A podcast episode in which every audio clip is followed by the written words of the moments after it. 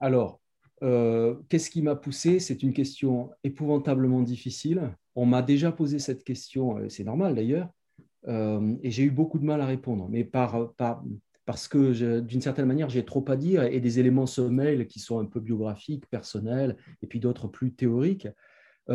L'élément immédiat qui me vient personnel, c'est la poésie même du texte, qui, je ne sais pas, je, j'avais le, désir, euh, j'avais le désir de, de, réécrire le texte hein, d'une façon extrêmement fidèle, euh, de réécrire le texte pour euh, accroître l'effet poétique que, que, sa lecture avait, avait causé en moi.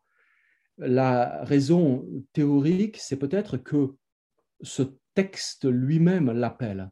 Ce texte lui-même, en tant que euh, je ne sais pas comment il faut l'appeler, initiatique, inaugurale, Bildungsroman, je ne sais pas, mais ce conte appelle à, sa reprise permanente.